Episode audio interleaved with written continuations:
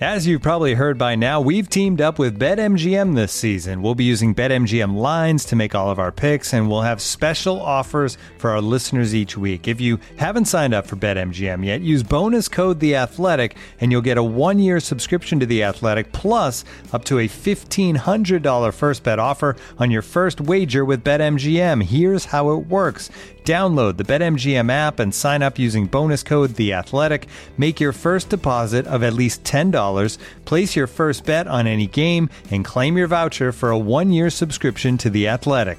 See BetMGM.com for terms. U.S. promotional offers not available in D.C., Mississippi, New York, Nevada, Ontario, or Puerto Rico. Gambling problem? Call 1-800-GAMBLER. Available in the U.S. Call 877-8-HOPE-NY or text HOPE-NY 467-369 in New York. Call 1-800-NEXT-STEP in Arizona. 1-800-327-5050 in Massachusetts. 1-800-BETS-OFF in Iowa. 1-800-270-7117 for confidential help in Michigan. 1-800-981-0023 in Puerto Rico. First bet offer for new customers only in partnership with Kansas Crossing Casino and Hotel.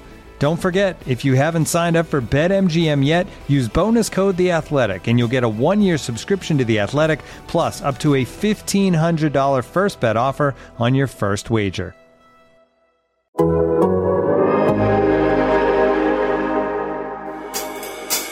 One of the big stories, obviously, in the NFL this weekend was the signing of Deion Sanders by the Dallas Cowboys.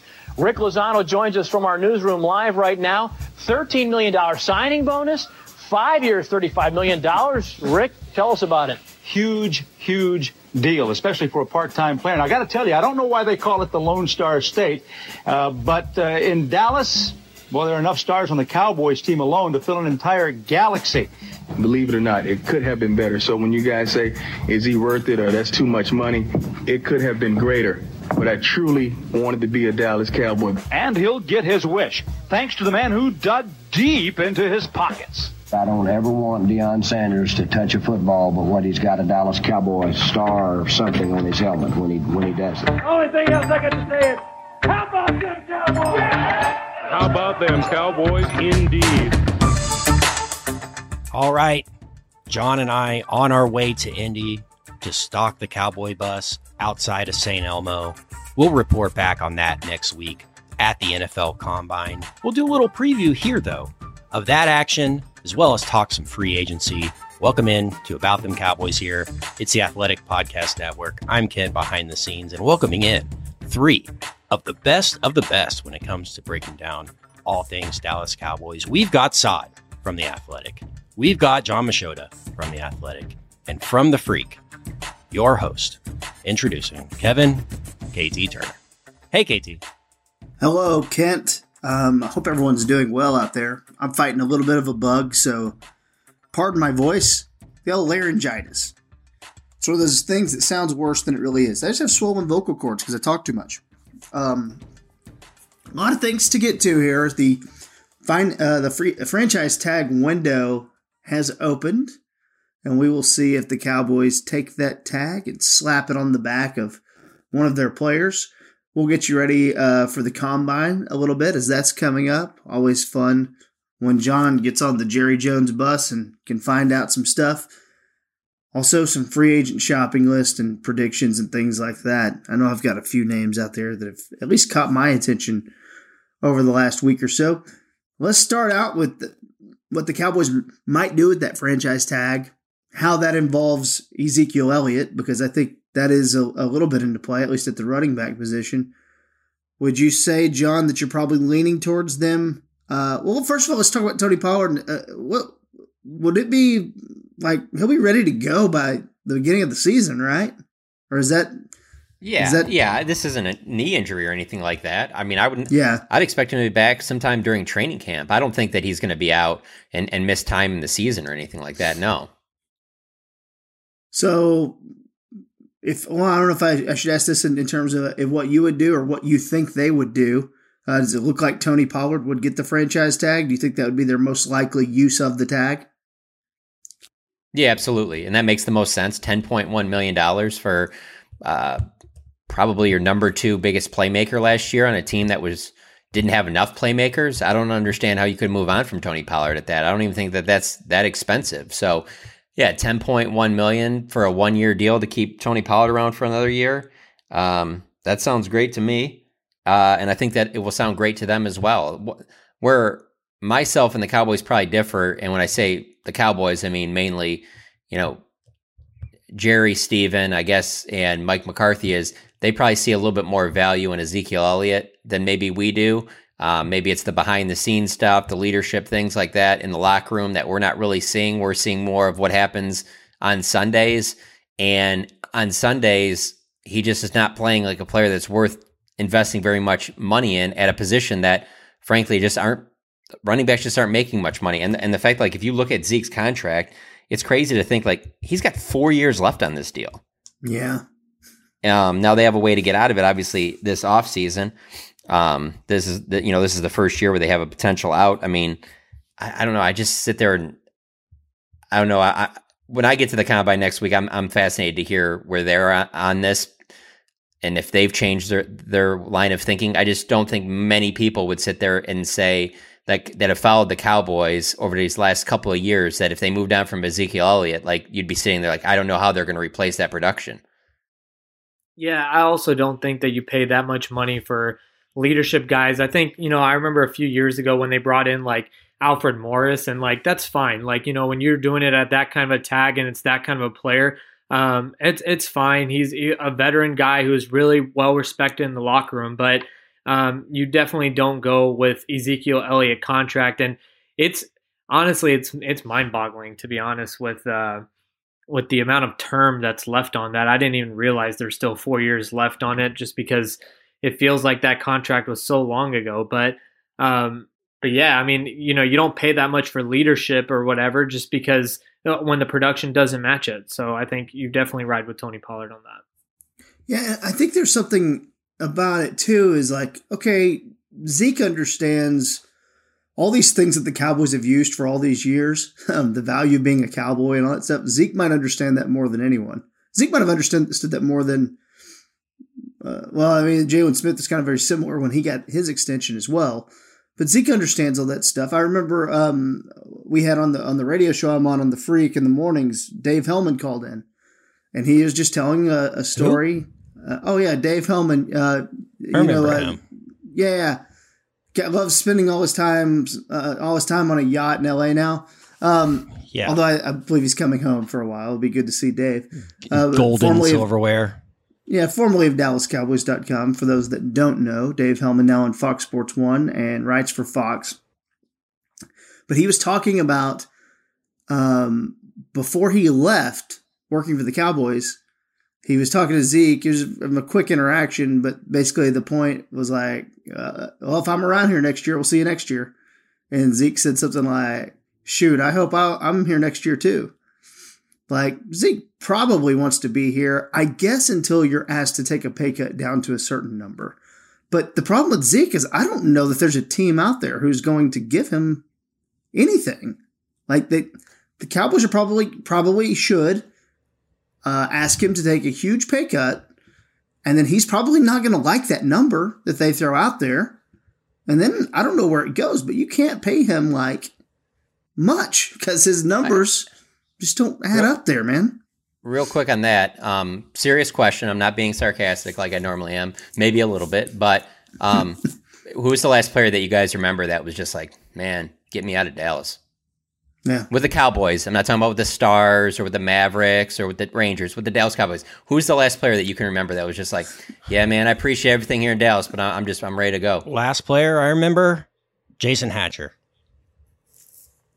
Mm. the last player maybe, I remember sitting at his locker and was like, "I'm out, peace," and he went to Washington. Maybe eh, Cole Beasley. Now, there's a little bit more to that story. He was going to get paid a lot more money by Washington. If if Dallas was going to pay him anything close, there's no way Jason Hatcher was going to be. That's just so the last, last time I remember somebody leaving that was like. I'm talking I'm about like if if if things aren't aren't maybe even Cole if that Beasley? like yeah again so yes so I'm I'm sitting here thinking like nobody that's really just you know yeah. the whole yeah. the whole thing will just fall apart you know? Like yeah. there's just not many people that are trying to get out of here. And i'm pretty no, sure jason hatcher i'm pretty sure jason hatcher doesn't live in dc i'm pretty sure he lives around here. Could be probably. Wrong. they all do. There's not many people that's what i'm saying there's just not many people that i've come across. Like you know it kind of stood out to me a little bit when i first moved down here coming from detroit. Hey detroit you hear about that stuff a lot. Player hey i want to get here whatever. You think amari's living in cleveland 12 years covering the Cowboys. I don't know too many guys. I because I can't think of one that's ever I've heard say like, man, I just I need to get out of here. I, I just what most people like living here. Yeah, so I think it's a good point. I have this this conversation with um we had a new uh our boss's bosses got boss's boss got a new boss at my my real job, my day job. Uh um and he is a guy who's a New York guy, tried and true, but he had spent most of his last decade or so in Detroit. So doing like, you know, sports radio in Detroit and all that stuff. And he was kind of like, you guys need to start going after people, you know, start ripping people. I'm like, eh, we don't really do that here much because, you know, it's like, it's just not how, like, it's not how things really go around here. And it's, it's, um, because people are happy here. people that live here are mostly happy. Now they're upset that the Cowboys haven't made it to a championship game in 30 years. Now people are bummed about that. It's that's even turned into less of being mad and turned into more of just feeling like you're getting kicked in the nuts a lot. Um, so it's kind of strange. You're people love living here. That's even in the hot summers that we can complain about all we want and things like that. There, there's an overall happiness and not a gloom and doom about. I don't know if it's Texas in general, but living in North Texas. Um, so you know Zeke. I feel like Zeke wants to be here and will stay, and I don't think there's many teams out there going to offer Zeke. Like, if, let's say the Cowboys went down and said, "Look, we need you to take legitimately, we need to get you down to two million dollars." And he's like, "Damn, okay, that's a big pay cut." I mean, look at that, two million. Well, who comes? Eh, it was I'm throwing out a random team. The Carolina Panthers are like, "Well, here we'll give you four. Wouldn't you just stay here in Dallas for two, then go to Carolina for four, or another?" I mean, yeah, but I also team, like I've told Saad, uh, you know, inconsequential taken, team. I would have taken 35, 36 million on Dak's deal and not held out to, to go to 40. I just knowing I'm getting all these commercials and everything like that, like I it would not be a sticking point with me. I'd be like, cool, you guys, whatever. You guys won the deal. Cool. I get to be the Dallas Cowboys quarterback for four more years, and you're going to pay me $35 million a year. The difference between 35 and 40 isn't a big deal to me. So it, it's it's hard to sit there and say that because everybody's different. You know, yeah. Uh, there's a respect a lot, factor and things yeah, like that. that's what I was gonna say. That, that that's exactly what I was gonna say. For a lot of these guys, it comes down to respect, um, and you know, it, it, takes a special kind of ego and whatever you want to say about Dak. Like I, I do think there is some ego there, and so I think it, it's more about you know if this guy's getting paid this much, then then I'm gonna get paid as well. So well, the most important thing John said is that Stephen, Jerry, and Mike McCarthy probably value Zeke more than we do on this podcast. I think there's a difference. I, I, I think I think there's a, I think there's value. I think Zeke sees value in the Cowboys and his marketing stuff. He's got a bunch of branding deals in Dallas with like t-shirt companies and he does exclusives. I mean, he's got a he's got a lot of stuff off the field that he does around here. I don't think he would leave Dallas unless he's another team is like, you're the guy, Zeke. You're a number one guy. And I don't see another team doing that. Yeah, I think so too. Uh, what and then like, uh, what are we talking about? Do you start asking, or well, can you guys still get me ten carries a game? Can you still get me eight carries a, a game? I don't think you're going to see the Cowboys run the ball as much next year. I think you will see more throwing. Mm-hmm. Um, just going off Mike McCarthy's previous trends, maybe he's moved on from that. Um, but I, I, it was one of the the last in the league in running percentage, you know, his last few years in Green Bay, and even, even really during that, um, it was funny. The Super Bowl, the Green Bay and Pittsburgh Super Bowl game was on last week, as it is every year on the NFL Network, and there's just a, a sequence of plays where Troy Aikman goes, "Man, Mike McCarthy has gone away from the running game here. That's just not something you expect out of a Mike McCarthy team." Now that's in 2011, right, or the 2010 season. But over as time went on, you kind of see him kind of yeah, they kind of move away from running the ball. A lot of that might have to do with having Aaron Rodgers. I mean, I think it 100% does. I don't think there's any might there. Yeah, so I don't think that you're going to sit there. Have. I don't think that. I think the numbers would have went up if, if Green Bay's running back from 2010 to 20, till now was Barry Sanders. I think those numbers. What I mean, yeah, Aaron Rodgers is going to do what Aaron Rodgers wants to do. And it's um, it'll, it'll, be interesting to see what Mike, you know, what his whole plan is because it, it, like I never really knew him as like a run the ball guy. Uh, but the way Troy was talking about him in 2010, I had to take my mind back 13 years ago. Where's he got? Like even when he got the head coaching job, was he trying? He's always kind of a quarterback passing game oriented guy.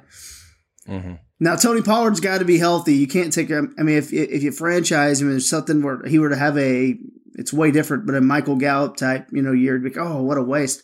But man, franchise tagging your running back or your tight end, although not this year for the Cowboys, is so advantageous. Look at the linebacker positions, like a twenty dollar, uh, twenty million dollar franchise tag.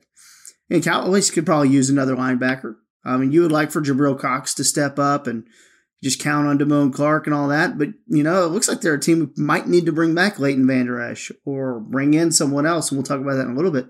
That running back $10 million tag for the second or first most explosive player on your offense is kind of a no brainer to put it on Tony Pollard, right? Yeah, I don't think it's up for, up for debate at all, to be honest with you. I, I, I think it's pretty cut and dry that if you're giving the tag to anybody, it's him.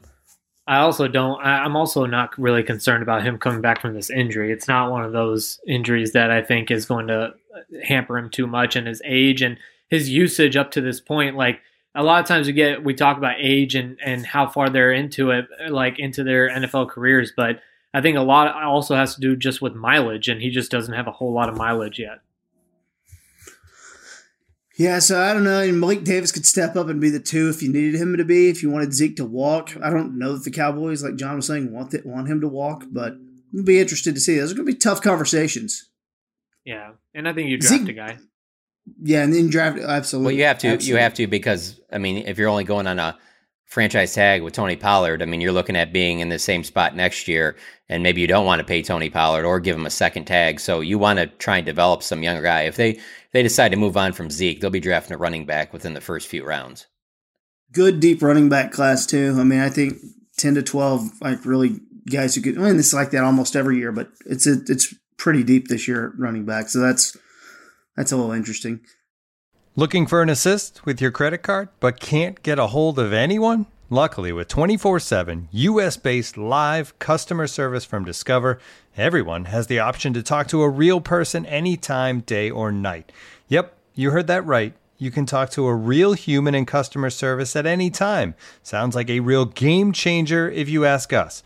Make the right call and get the service you deserve with Discover. Limitations apply. See terms at discover.com/slash credit card. And now, two pigeons bemoaning the fact you can stream DirecTV satellite free. You see this? A family watching baseball on DirecTV with no satellite dish in sight. Let's heckle them. You call that changing the channel? Choke up on the remote, buddy. I hope getting all these games on DirecTV makes up for your mother not pre-chewing your sunflower seeds. DirecTV has the most MLB games. Visit DirecTV.com. Claim based on total games offered on national and regional sports networks with choice package or higher. Availability of RSNs varies by zip code and package. High-speed internet service required. Terms and restrictions apply let's uh let's go ahead and bounce ahead to some combine stuff before we start diving into some free agency you know shopping list and and bold predictions and things like that.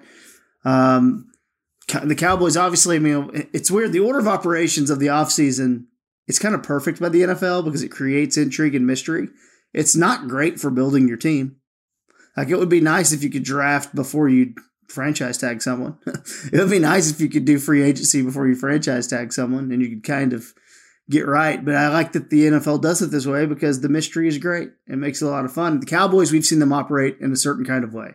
They operate in a way of, I'll try to, with cheap people in free agency, get to a point where I'm not pigeonholed and have to take a guy in the draft. I don't see that changing. I don't see the way they do things. Well, no, changing. it's not going to change because okay, everything you said is advantageous to the teams. Everything you said is bad for the players. If yeah. players were sitting there, they didn't have free agency before the draft. This is a league that will just continue to go young. It would hurt the overall number that a lot of these veterans get. They're getting paid yeah. a lot more because teams feel like, hey, we got we can't go we can't wait for the draft for this. We're gonna have to fill a couple needs here, so players get better contracts because of that. And you do the franchise tag then because you sat there and you waited till after the draft.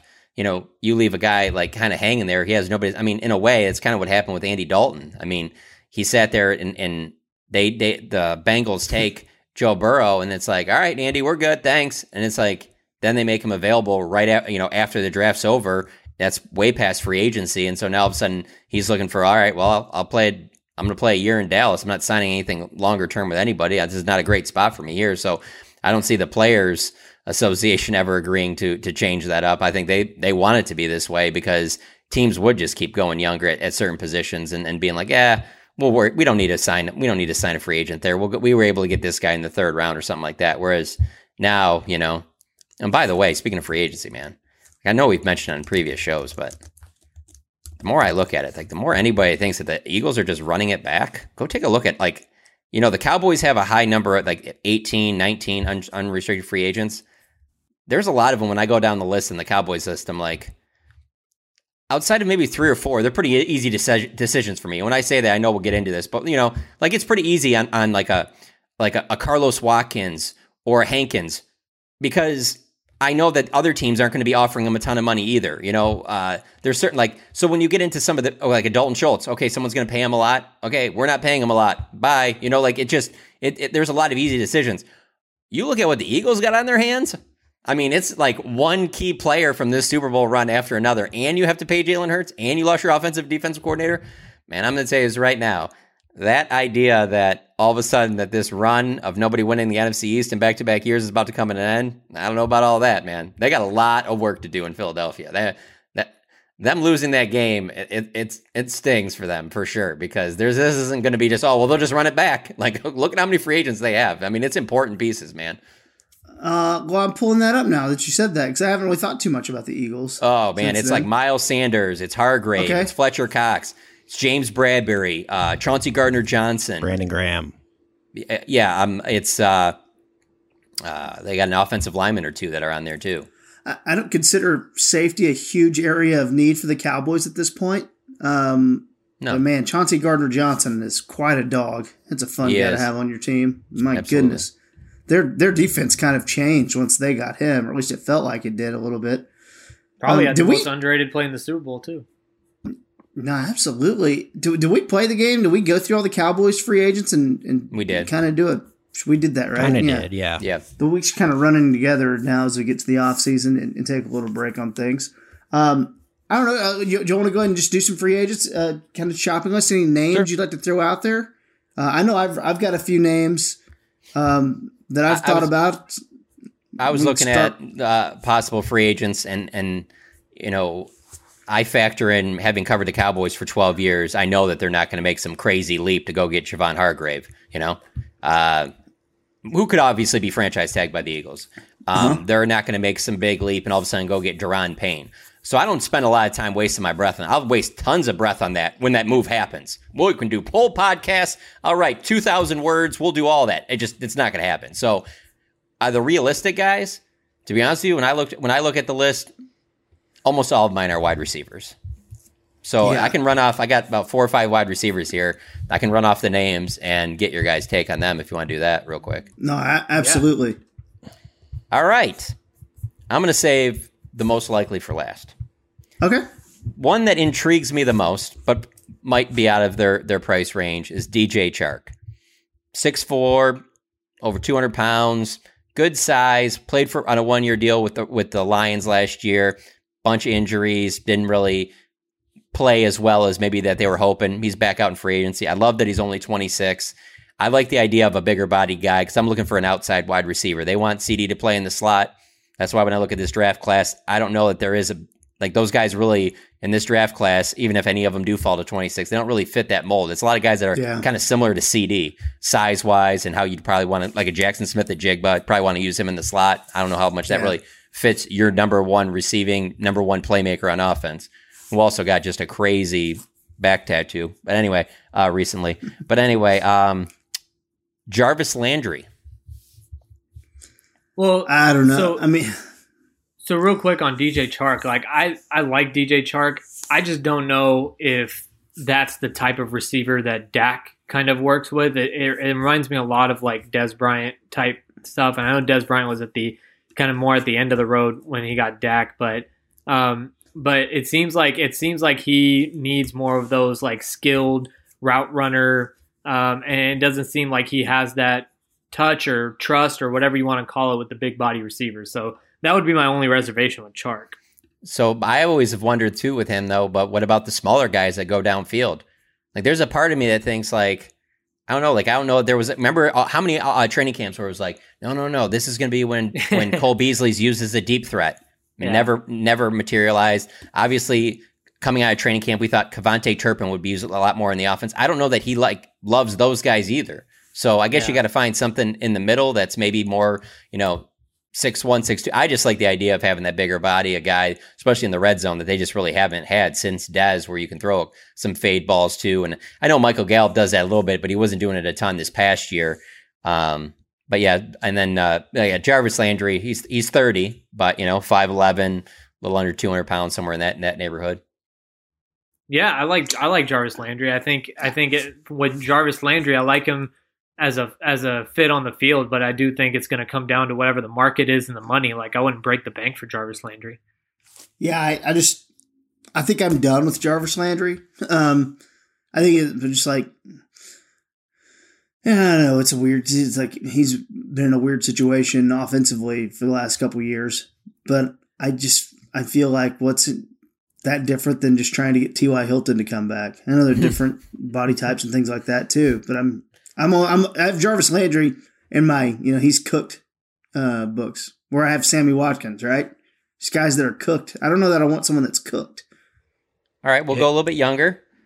Juju Smith Schuster, 26. He's 6'1, over 200 pounds. Makes a mean TikTok. Got his career Yeah, revived by Patrick Mahomes. That's, that's kind of a negative, though. I've heard he's kind of a beating. There's just nothing special about Juju. Yeah. Now, now I get it. I, I'm kind of coming off sounding like we've got this uh, awesome wide receiver core that's ready to go. Yeah, we're I'll looking just for somebody that's know, capable to be a number two. Like that has, you know, and then if Michael Gallup bounces back and he plays like the number two that we think he is, then hey, then maybe you have Yeah. two number twos and number one, and you go, great. That's that's a great problem to have. So I'm looking at those more so than than you know. Obviously, again, I would love to write all the words. I would love to talk all of the words if they went and traded for Mike Evans or DeAndre Hopkins. I just don't. I, I don't necessarily see the team doing that. So that's why I'm giving out names that are a little bit more on the more realistic side. No, no, I like that. Um, I'll just say that he didn't make my list. So that's probably why I, I said boo. also, what's the number on Juju? Yeah, I that's true. mean, we start talking how much, knowing how much they've already poured into Gallup as your number two. Like, they're not going to go north of that. We're talking 10 or less, probably. We're talking probably short term deal. Eh, $8 million for Juju? He signed last year. Let me see. I'll pull this up right here. I'm personally not that interested. I'm just throwing his name out there because he was one of them that were on No, there. w- this is name season. This is good. Um, let's see. Oh, last year he signed for a good solid one million dollars. Would you believe that? I would. That is really nice at one million dollars. I think he I would be like attracted. that. I think he would be attracted to the star as well. There is no doubt. There is no doubt. Okay, yeah, Sad. they got through it. Well, you talked me into would- it. That, yeah, that time. I think I would do. it. I think it he'd kind of fit in with the whole culture and everything as well. So I think I think it would work.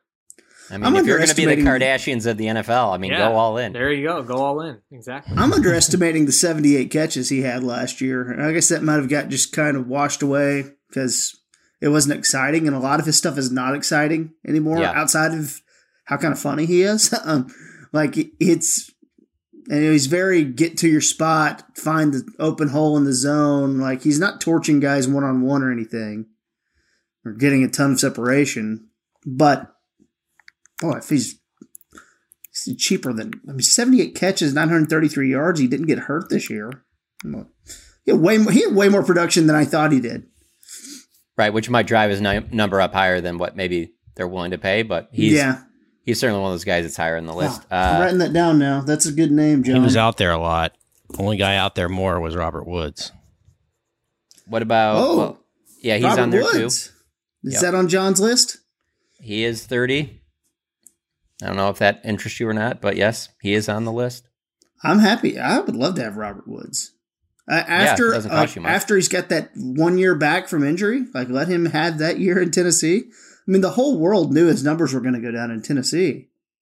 Come to Papa, no one's going to go give him twelve million dollars. You can get him at five, one year, five million. Robert Woods. Okay, I don't I don't Let's hate that either.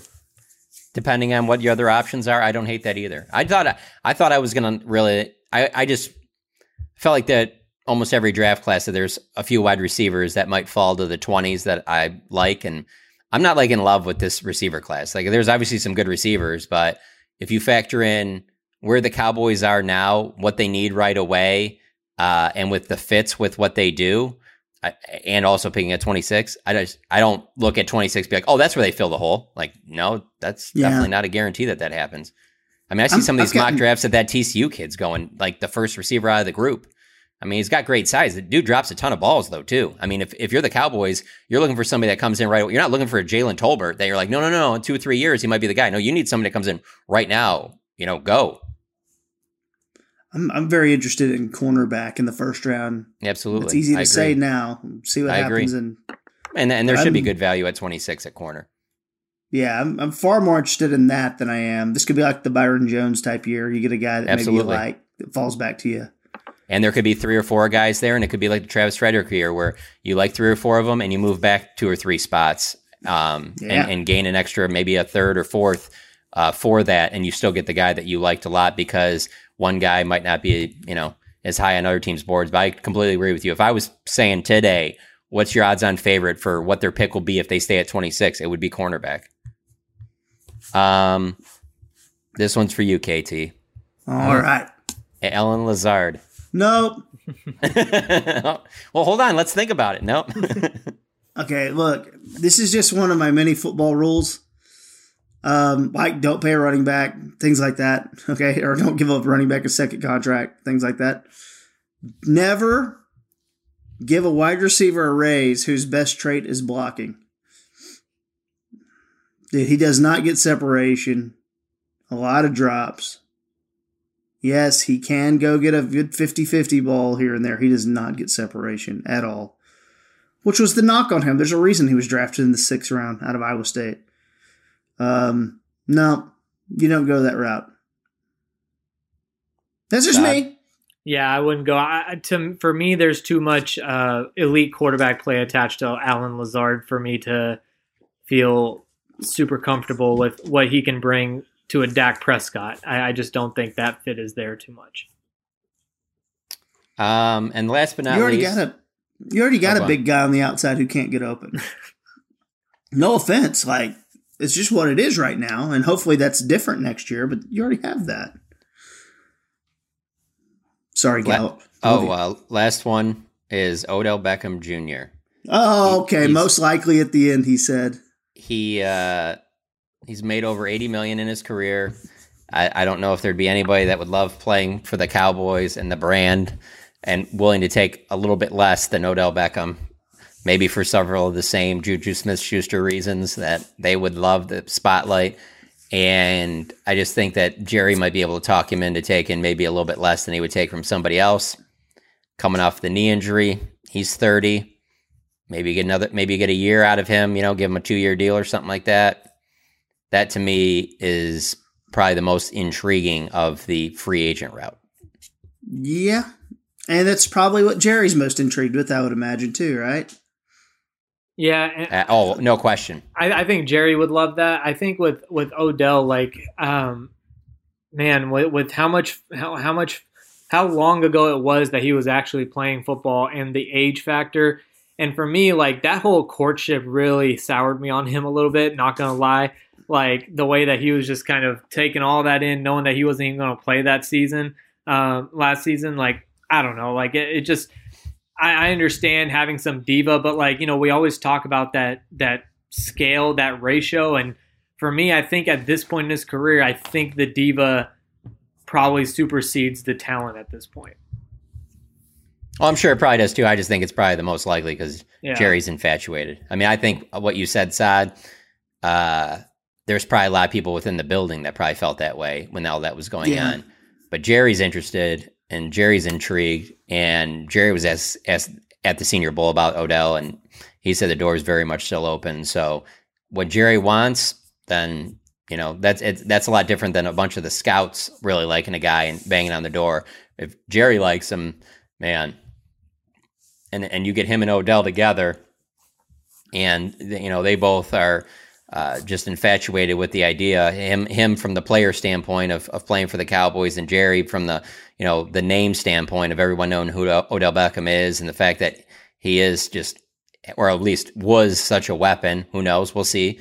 Um, I would think they would want to work him out before they. But all the stuff, like you said, Sal, with him being a couple years removed, him being thirty, and all that, I also think that makes it more realistic because that would likely drive the price tag down. You know, because if this is Odell Beckham coming right off of he's healthy, he's coming off of winning Super Bowl MVP for the Rams, like he never gets hurt in that game, they win, he's MVP.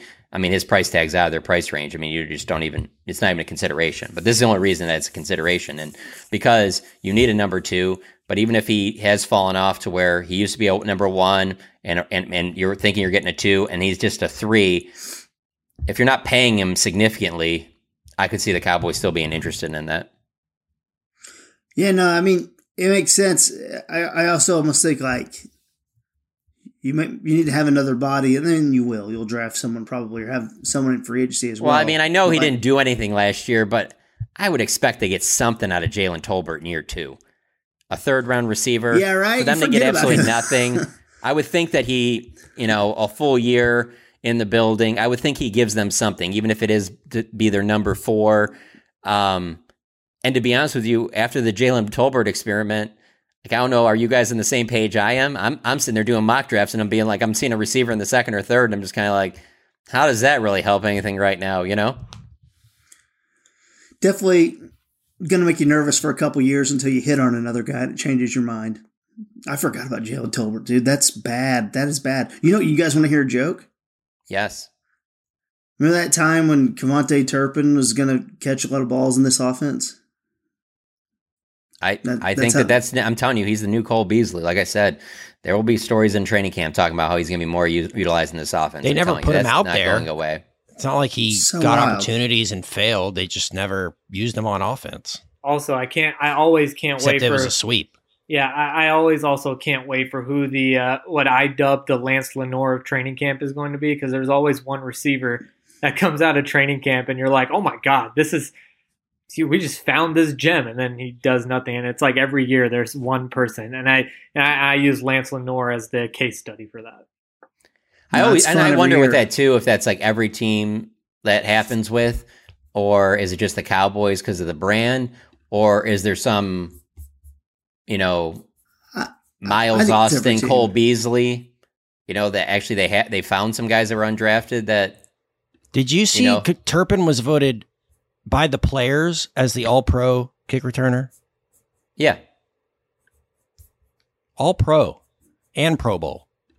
yeah. mean, That's by the a good year. players, but the players also would openly admit to you that they don't watch like a lot of stuff. Like they know that he had two kickoff returns in the preseason, and for like about a week, that was the biggest story in the NFL during that, that preseason. That's- and so you, that's so what- you so you write that down on one side of the paper, and the other side of the paper go. And during this season, who was the Mm-hmm. returner that you really remember across the league? And there's nobody that there's no Devin Hester out there, so you kind of just you, Cordarrelle Patterson kick return, but that's it. Punt punt return, it's Turpin. Yeah. So I can and and so I can see players being like, "Oh, I got to vote on okay, what position?" Uh, yeah, Turpin. Yeah, that's cool. So, wide, couple wide receiver names. You, you know, gonna think just get your attention for a minute? Wide receiver Yeah. names for, for me. Yeah, yeah. Because the top of my list was Robert Woods. I think Robert Woods would be great. Okay. Um, if he's healthy. Um, does not fit your size component, but he's free and I don't think he'll cost much and he's speed and I just want to get faster. Mecole Hardman. Now, will they use him like KaVontae Turpin, which is not at all that becomes a problem. But I think Mecole Hardman's a little interesting, and I think he did some things uh, outside for Kansas City as well. Granted, that offense is a different monster than what you're talking about here, probably. Um, but Mecole Hardman has my interest at 27, still a speed guy, and I just want to get faster. My, my thing is too with the smaller receivers, not not not like him. I mean, even smaller than that. Is it's still it's interesting to me that Mike McCarthy didn't want to bring back Randall Cobb. You know, he gets the job. He obviously has a lot of experience with Randall. He knows he's a solid veteran and all that. And I don't know, it just I, I I don't see him taking over play calling, adding Brian, Brian Schottenheimer, and then all of a sudden like adding like a smaller receiver that's going to be you know like the type of guy that you'd be like, oh yeah, I can see that guy going into Kansas City's offense and just being all over the place. They use him in a bunch of different ways. I just don't see that happening. Like I think he wants to move to this West Coast offense where all three receivers are more similar to, and we'll find out more at the combine. I'm, I'm projecting a little bit here, but just Sure. in being around McCarthy over the last few years, talking on and off the record, I think he, I think he would love his receiving corps, his start, his starting trio of receivers to look like it did in Green Bay when they won the Super Bowl. You know, I mean, all those guys were like six foot, six one and above, all had pretty decent size. Uh, you Yeah. know, good, pretty good route runners. You know, and when I'm talking about Donald Driver, Greg Jennings, and, and Jordy Nelson. Yeah, and, James Jones in the later Right, years. yeah. You, you know, a guy who's kind of always reminded me of James Jones. He's not as big, but from a skill set perspective, is another guy I have on my list here. Darius Slayton. Um, 6'2, 190. Not, again, not your classic separator, but pretty solid player and can win down the field some. Um, you know, it's weird because he's been in, with the Giants for all these years, and there that'll you know hurt your uh, output a little bit. But I think that's an interesting cheap name that could be there. I actually had two Giants I wrote on my list just because they were in the division. Sterling. You know, Richie James is a Oh. fast guy who will have a million drops, but he is a speed demon, and I do want the speed, but he is he is your classic can only play inside guy, and he does not match kind of what you know where, what you might be you know talking about there, John, in terms of size. But Darius Slayton does a little something for me. Again, these are all guys who I don't think any of these guys are going to cost you more than six mil. So yeah, I mean, what you mentioned earlier, you know, Juju and maybe DJ Chark might be more high end there. And I'm just kind of like Odell Beckham might fall in that group in between Right. of what Chark and Juju can give you and what, or maybe he he does on a high end, maybe give you what they can give you, and maybe some of these guys like you know Darius Slayton or something like that. Um, I love Robert Woods though, and I just I think there's a little more there, and you just were never going to be able to see it in Tennessee. I I, I did write down a, a, a tight end name, just one. Okay, real quick before case. that, um, I also think that they will be trying to get a receiver in free agency that's a little bit higher on the list than a James Washington would have been last year. You know, I mean, obviously we knew James Washington's name, but even they didn't expect him to be, uh, you know, some number two or anything like that. They were they were adding depth to the roster, and they but they thought he was going to contribute more than he did, obviously. So I, I would expect them to be uh, willing to spend a little bit more in, in that area uh, than a James Washington. But to your point, I they won't be they won't be competing with any of the top guys in free agency, competing with other teams to try and sign any of these guys. It'll have to be someone that's willing to take a little bit less to play for the Cowboys. And while that might seem unlikely, you just never know.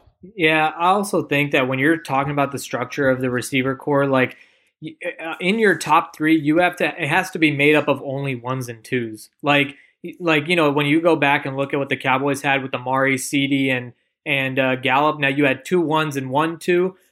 Whether you have one one and two twos or two two two ones and one two, like whatever the case is, if Gallup is quote unquote a two and he slips to a 2.5 or a 3, that's fine, but you have to have another 2. You can't have this straight pecking order of this is our number 1, our number 2, and our number 3. Um, I, I, I think if you have that, then you you don't have like a, a healthy stable of a, a good wide receiver corps. Yeah, and it's also, and I agree with you on that point. I just will add that you also got to have more talent there because they were pretty fortunate last year that they never lost CD. Like CD was healthy the whole season. If you took him off that team, you thought the receiver corps was bad last year. Take CD Lamb away from that mix, and then you got you're going Gallup, Noah Brown, and and then towards the end of the year it would have been T.Y. Hilton. But like, I mean, it just it's really bad. So it just seems painfully obvious that you need to add somebody, and I'm just so much more interested in somebody that's already played in the NFL than I am in adding uh, a rookie at 26 that might slip to you that you think is going to be the next CD Lamb. I just, it's possible. Don't get me wrong. Uh, I just, I'm just not in love with this receiver class at, of of the guys that could be there at 26. Uh, just quickly spend a minute on time uh, tight end. Um, I mean, we we're assuming Schultz is not going to be here, right?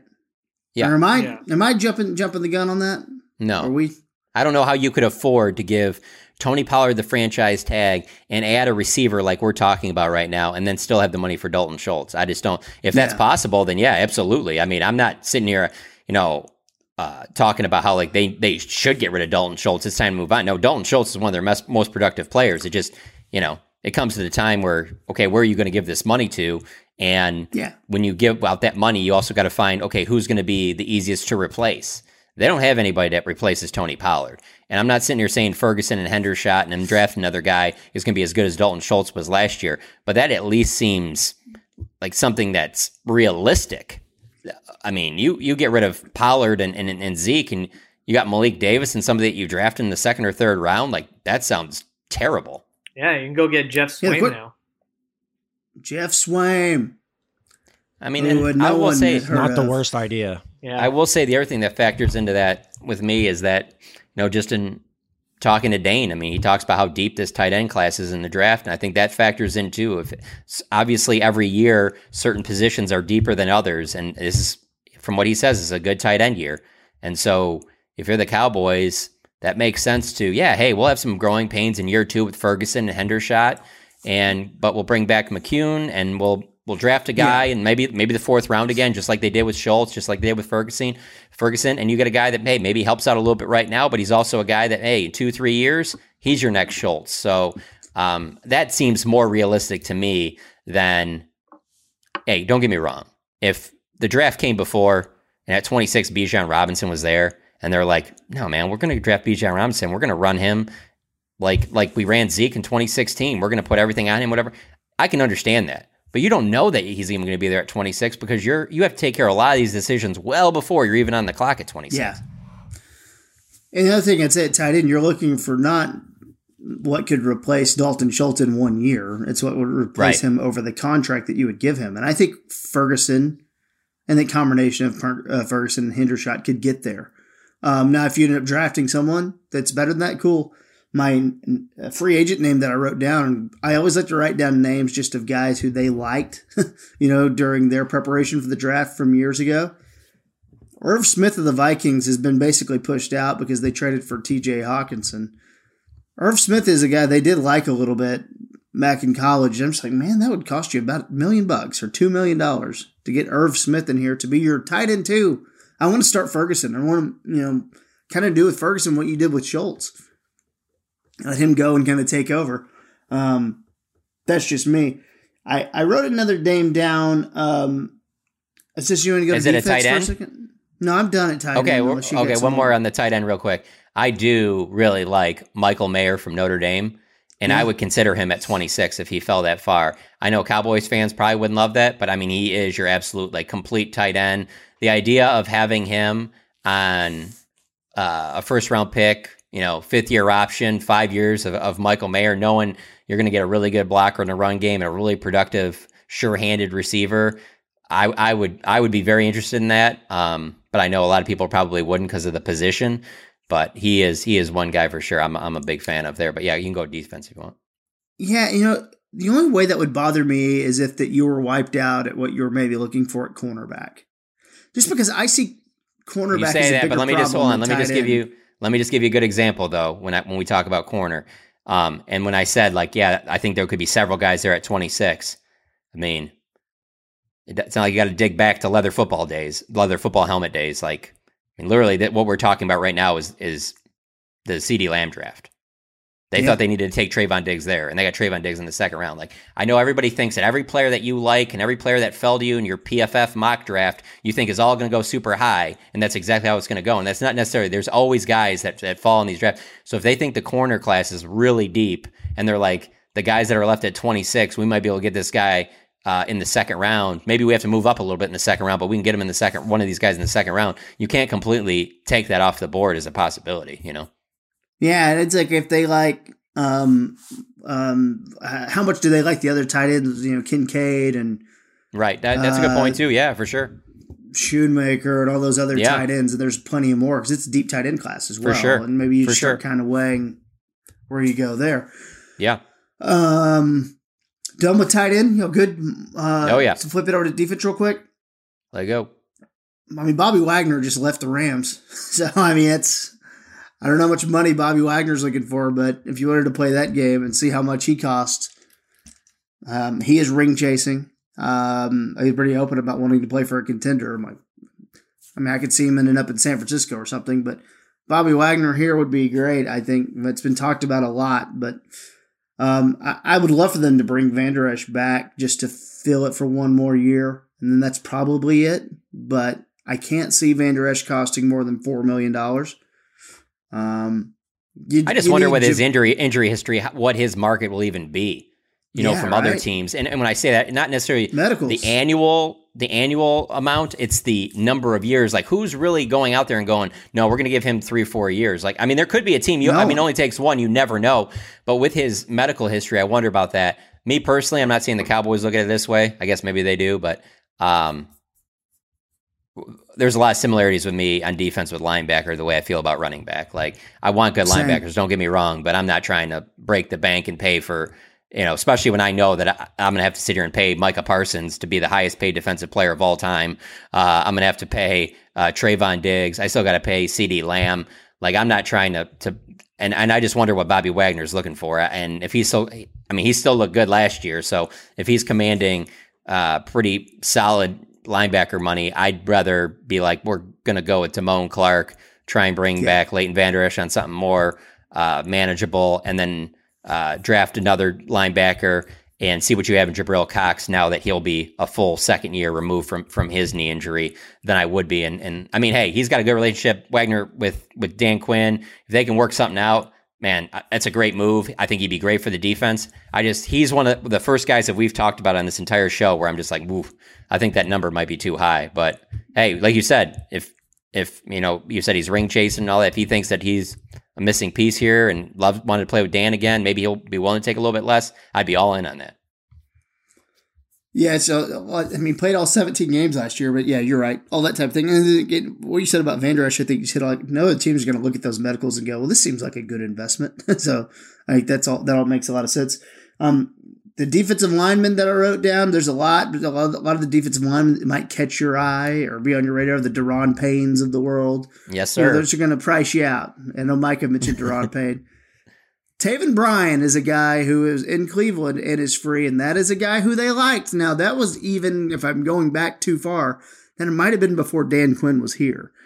But I'm just thinking back all those years, the Cowboys 30 uh, man prospect list and guys that they had brought to the star and things like that. And Taven Bryan is a guy who came to mind. Now, a little different here was Dan Quinn, probably, but just a name that I saw that would be cheap, most likely, a guy who's under 30 the guy's got some foot, good football left in him. You know, those defensive tackles are a little tough. They've got a lot of defensive tackles. If they wanted to bring back Hankins, I would love that. I think that'd be fine. Um, but there's, you know, none of these guys are going to be super expensive there at DT. So, um, and I think you get to corner. I mean, you can start looking around at corner. There's a lot of names you can look at. I don't know that anybody just jumps out like, oh, I would love to bring them in here at cornerback. I'm not dying to bring Eli Apple in here. I'm not dying to bring James Bradberry in here. And I think those guys cost cost too much too. Um, I, I am dying to draft a guy in the first two rounds at cornerback sure. and hit that. I really want to do that because uh, that's a position I'm worried about. I'm really worried about that. I don't know that Anthony Brown is able to recover. I don't even know that Jordan Lewis is able to recover. I hope he is, but I don't. I don't know. So and there's really no other person that you can kind of lean on out there right now. Kelvin Joseph, yeah, yeah, no, um, yeah. I mean, maybe play Mukuamu a little bit more corner than than safety. Yeah. I, I, just I feel like they're going to find a way. Just the way talking to Jayron Kearse towards the end of the season in his locker, like how he talked about Mukuamu, the way that he's viewed in that safety room, um, and then just you saw him playing a little bit more when obviously it was the big part, nut cutting part of the season. I, I could see them working, finding ways to get him out there a little bit more. I also think, as opposed like you know some of the Eli Apple and those names that you said there, if they wanted to just add a veteran like that, I think they would just try and re-sign Anthony Brown. I mean, he's coming off the Achilles injury. It's not like he's going to have a huge market. He might just be looking to sign a one-year deal type thing, uh, mm-hmm. you know, just to be healthy and whatnot. And uh, yeah, maybe he's not all the way back early in the year, but obviously he's a veteran that knows the system that you count on. If they're going the veteran route, I would just be trying to bring back Anthony Brown. Um, and then, like you said, I mean, drafting one first, second, third round. Because I mean, I the idea of taking one at 26, because like I said, I think that's the most likely uh, position that they would take at 26. Then you have, let's, you know, you have that like the Ringo kid from from Georgia, who I like. I like mainly because well, one, he's at, coming from Georgia, who's playing against all the top SEC schools, and then two, the fact that I just love the six two long corner because I know they love that, and just the idea of having like a guy like that. Trevon Diggs and DaRon Bland, all three of those together for your next five, six, seven, eight years. That sounds, I mean, I don't know how you get anything better than that. So, uh, uh, just talking to the, my radio partner Jeff Kavanaugh this morning uh, on 97 when the freak and he doesn't love Ringo after watching him because Jeff's kind of real quick through. on that real real quick on that uh, mm-hmm. it's a corner it's a cornerback at, at 26 yeah, insert no, no. insert name space yeah. insert next name of someone that didn't like something about them. Insert tyler smith. I mean you know what i'm saying? Like i, yeah, I understand, no, I understand. No there's always going to be people that don't like something about all these guys. That's why they're also a corner at 26 and not going where uh let's say uh oh, what's my man? Jc horn or patrick, patrick surtain did but yeah. But yeah go on. Yeah. Well, Jeff was talking about was more more about the like how the size does match up there. The guy that he liked in that same area of the draft is Deonte Banks of Maryland. Sure, yeah. Who is six foot, you know, it's a couple inches shorter, but um, this is yeah. kind of a guy that he liked. Um, yeah, we'll probably get no, Jeff and that's on and, podcast. And that's a guy that's things. right in that in that area too. That you know most mock drafts are saying will probably be somewhere in you know mid twenties to you know uh, late first round, early second round. So yeah, no, I mean any of those guys. I just think that they've made it pretty clear. If you're not at least six foot, they're not taking you in the first Yeah. round. The Cowboys just there's no way they're not going to do that. If they're not going to take, I mean, there's no better example. And again, like you know, I'm not trying to dig back to what went on during like the Jason Garrett era or the Wade Phillips era. You just go back to the fact of, did we lose KT? No, I'm here. Okay, sorry. I mean, it could be my computer. My bad. If you're going to take Kelvin Joseph, um, in, in in the spot that they did because they clearly you know liked his size, you know that that's fine. But it's just very clear at that time, and it's very clear now that Asante Samuel Jr. is the better player. Oh yeah, yeah. I was wondering how much they even liked Antoine Winfield Jr. Uh, Right. you know, Yeah, that's good at too. But again, smaller guy.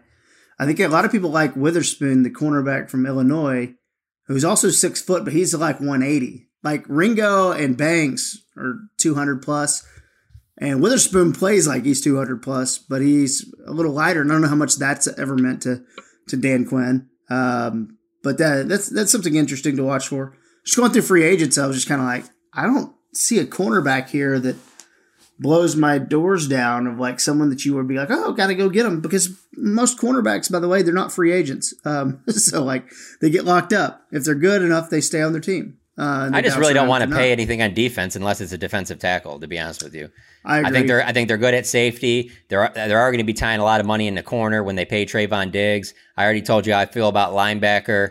Um, you know, I think that they'll be in pretty good shape at edge rusher. You know, with Sam Williams, Dorance Armstrong, I think you'll get an, at least one more year out of Demarcus Lawrence. Maybe draft a, another edge rusher in second or third, fourth round somewhere in there. You could never have enough there, but uh, D, D tackle is the only place where if they went out and they were like, no, we really need to, you know, stabilize the middle of this defense, and they were willing to spend some money there, I could understand. Other than that, I'm not trying to spend on no corner. Let's let's go bold predictions here. Free agency bold predictions.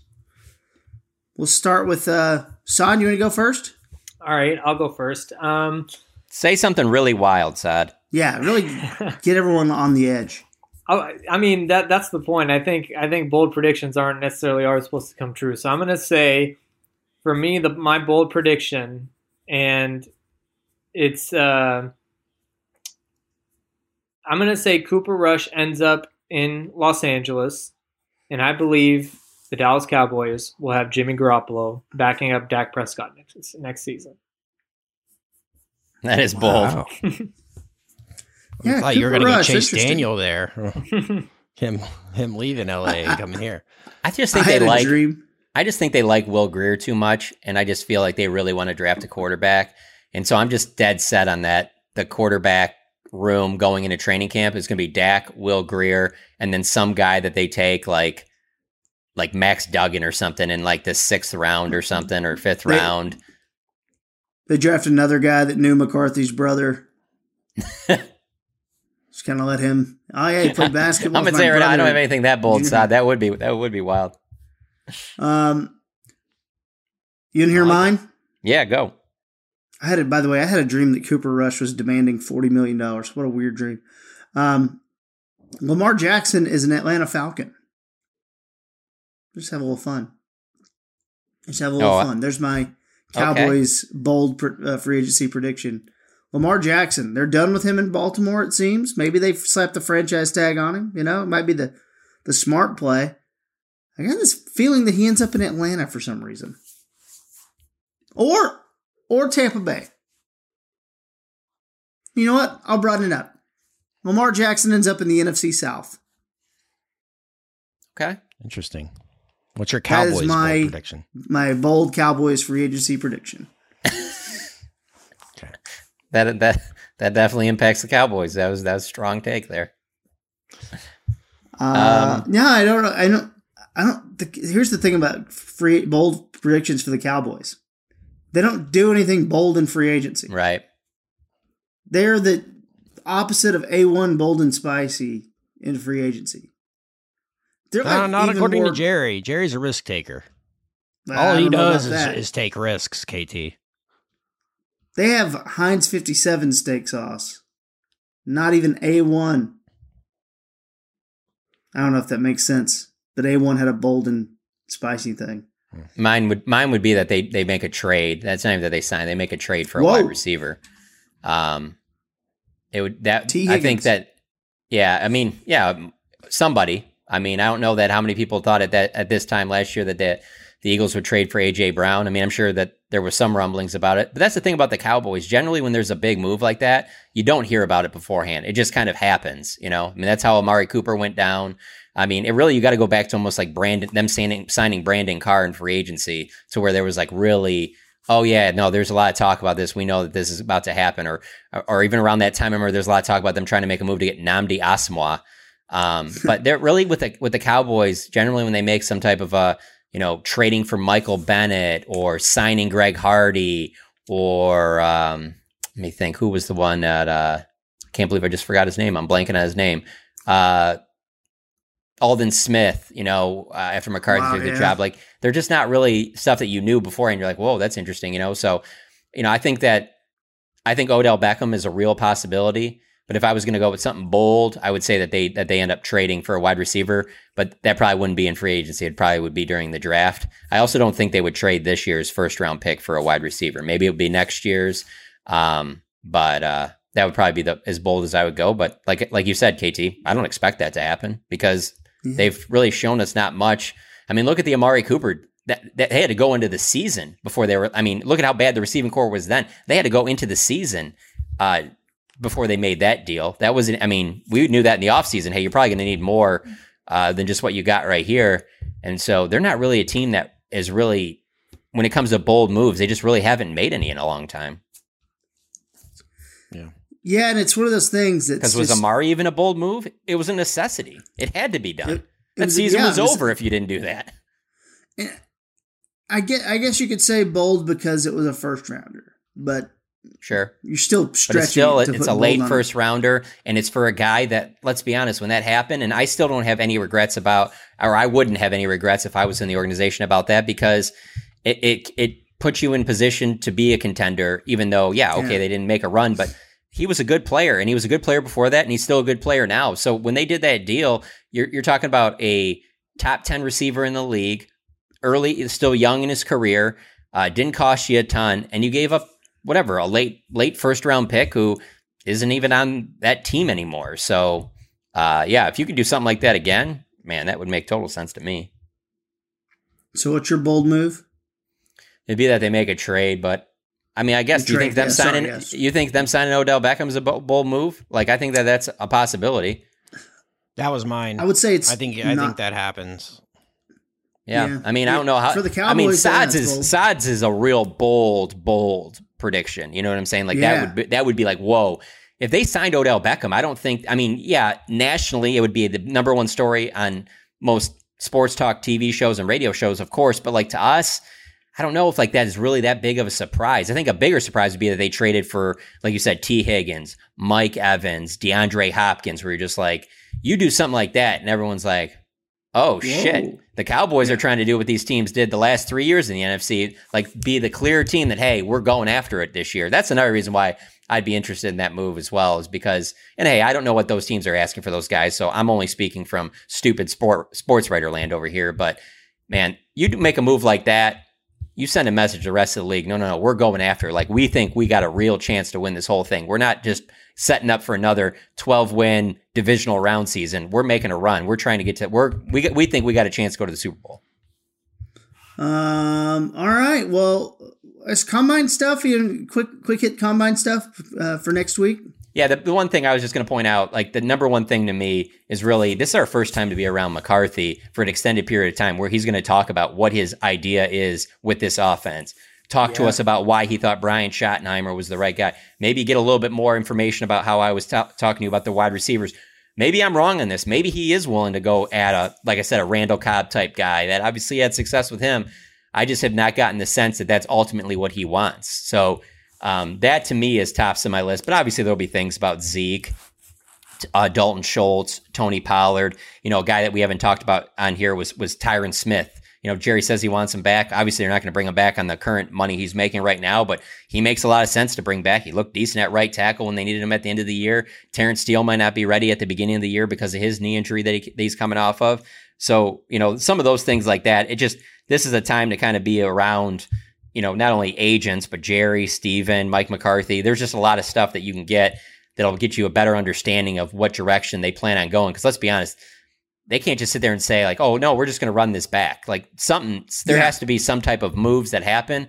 Uh, so I think that's the biggest thing. But certainly the offensive side of the ball, it to me is the one that has all the questions because as soon as Dan Quinn said he was coming back, you knew the defense was in good shape. But now you have all these changes on offense you know, what's the plan there? We haven't talked to McCarthy about that. You know, we don't we don't know any of that stuff. The plan with Marty, I mean Marty, with Brian Schottenheimer and those mm-hmm. guys, we don't we don't know what that is. Yeah, no, very interesting. A lot of stuff that could happen there, and it's uh, it's just good because McCarthy, you know, doesn't love uh, I think talking about that stuff. It's definitely not his favorite part of the job.